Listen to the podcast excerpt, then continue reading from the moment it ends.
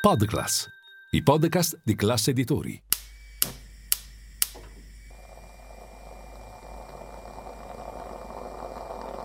Buongiorno dal gruppo Classe Editori. Io sono Massimo Brugnone. Oggi è giovedì 30 novembre e queste sono notizie a colazione, quelle di cui hai bisogno per iniziare al meglio la tua giornata.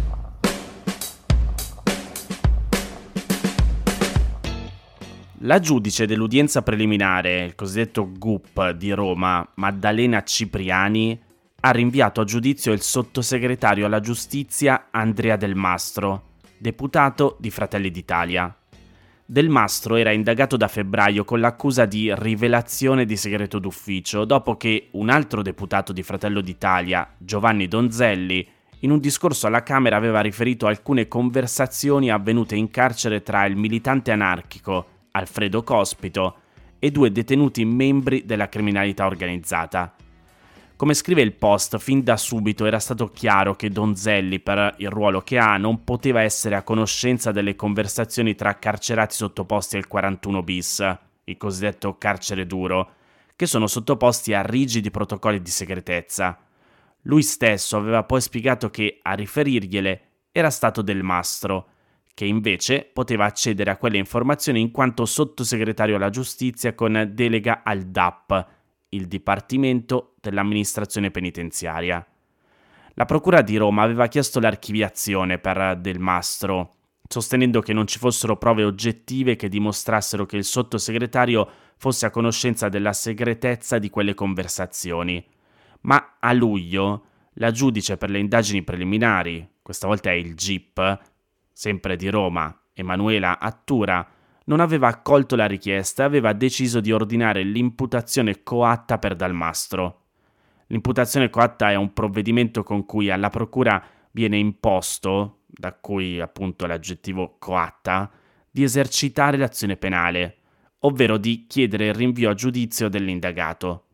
A quel punto era stato nominato un giudice per l'udienza preliminare, il GUP di prima, che poteva decidere se mandare a processo del mastro, come poi è successo, oppure emettere una sentenza di non luogo a procedere.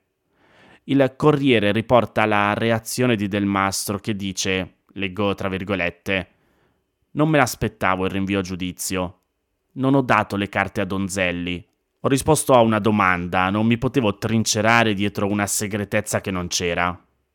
Il Sole scrive che secondo una verifica interna svolta dal Ministero della Giustizia le registrazioni delle conversazioni tra Cospito e boss di Camorra e Ndrangheta che condividevano con lui l'ora d'aria prevista per il regime del carcere duro sono da ritenere di mera attività di vigilanza e sono state inserite in una scheda del nucleo investigativo centrale della Polizia Penitenziaria sulla quale non risultano apposizioni formali di segretezza e neppure ulteriori diverse classificazioni.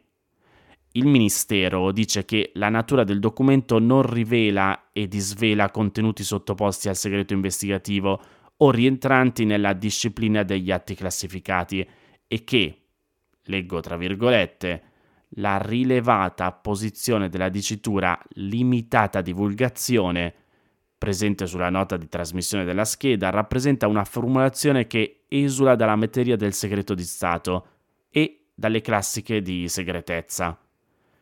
Chissà cosa vuol dire quindi limitata divulgazione.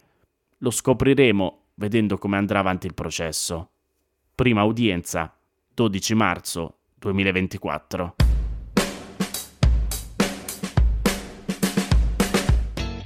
La Corte europea per i diritti dell'uomo ha condannato l'Italia per detenzione illegale dei migranti nell'hotspot di Taranto, tra cui minori stranieri non accompagnati. L'accusa è quella di aver compiuto trattamenti inumani e degradanti nelle misure di accoglienza, per non aver nominato un tutore né avere fornito a questi minori alcun tipo di informazione sulla possibilità di contrastare in giudizio tale condizione. La condanna è arrivata lo scorso 23 novembre e fa riferimento alla situazione del 2017, quindi durante il governo Gentiloni. Ma nella regione Puglia ci sono più di 400 minori non accompagnati. La maggior parte di loro è ospitata in strutture inadeguate, come per esempio i 185 bambini che si trovano proprio nell'hotspot di Taranto. La SGI, che sta per Associazione per gli Istituti Giuridici sull'Immigrazione, da sempre impegnata sul tema, chiede l'immediato collocamento in strutture adeguate di questi bambini e ragazzi e la supervisione dell'attuale delle precedenti sentenze che, come dimostra la situazione nell'hotspot di Taranto, non hanno fatto modificare le prassi illegittime. La situazione è rimasta ferma, anzi, al contrario, ne sono implementati ulteriori non rispettosi dei principi basilari dei diritti umani e fondamentali della persona, come dimostra l'accordo con l'Albania teso all'identificazione e detenzione dei cittadini stranieri all'estero. Attualmente, spiega sempre la SGI, sono quasi 200 i minori stranieri trattenuti di fatto, in assenza di ogni base legale e di ogni vaglio giurisdizionale all'interno dell'hotspot di Taranto, alcuni dei quali addirittura dallo scorso mese di agosto.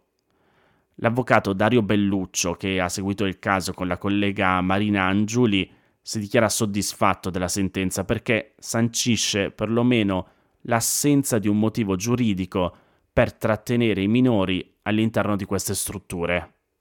Anche qui vedremo come andrà avanti.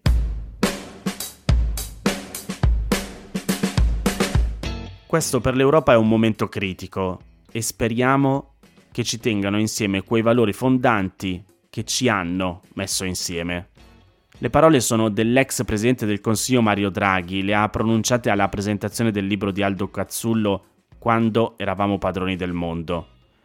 Draghi non ha nascosto la sua preoccupazione spiegando che oggi, leggo le sue parole tra virgolette, il modello di crescita si è dissolto e bisogna reinventarsi un modo di crescere, ma per fare questo occorre diventare Stato. Il mercato europeo è troppo piccolo. Ci sono tanti mercati e quindi le piccole imprese che nascono in Europa, appena crescono, o vendono o vanno negli Stati Uniti. Non solo, per Draghi, quello fatto con l'allargamento dell'Unione Europea senza modificare le regole che funzionavano quando eravamo 12 membri è stato un errore colossale. Ora la cosa più importante è capire come fare a costituire dei fondi europei che finanzino difesa e la lotta al cambiamento climatico. Serve poi una politica estera coordinata perché i ministri degli esteri si vedono ma non si mettono d'accordo bisogna pensare a una maggiore integrazione politica, a un vero Parlamento d'Europa, iniziare a pensare che siamo italiani ed europei. L'ex Premier ha osservato anche come oggi l'unione fiscale sia meno importante di dieci anni fa, perché con la moneta unica i paesi sono diventati molto più simili dal punto di vista industriale. E poi ha concluso con un riferimento ironico al whatever it takes, a partire da una certa data, la BCE ha fatto da stabilizzatore dei mercati. Nel futuro scenario medio orientale l'Europa dovrà essere presente non solo finanziando l'ONU da lontano, ma fare qualcosa di più di quanto ha fatto finora, ad esempio in Ucraina. Per Draghi non basta mettere molto denaro, necessariamente ci sarà un ruolo per il coinvolgimento dell'Europa, coinvolgimento che però ovviamente non sarà militare visto che siamo deboli e non credibili, mentre ci sarà una grande richiesta di una presenza umanitaria. Infine Draghi, durante la presentazione del libro di Aldo Cazzullo, ha commentato anche la sconfitta di Roma nell'assegnazione di Expo 2030. Ha ammesso di non conoscere bene l'intera storia, però più o meno pensa a quello che ci siamo detti ieri anche qui a Notizia Colazione. Non so perché abbiamo preso solo 17 voti, ma non credo ai complotti universali, dice appunto Draghi, anche perché l'Italia ha avuto una Expo già nel 2015 a Milano.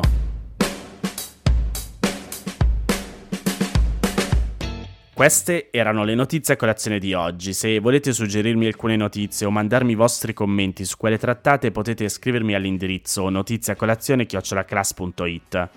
Se volete rimanere aggiornati ci sono il canale Telegram e Whatsapp di Notizia Colazione, li trovate nel sommario della puntata insieme ai link per gli altri podcast del gruppo Classe Editori. Io vi aspetto domani per iniziare insieme una nuova giornata. Un saluto da Massimo Brugnone.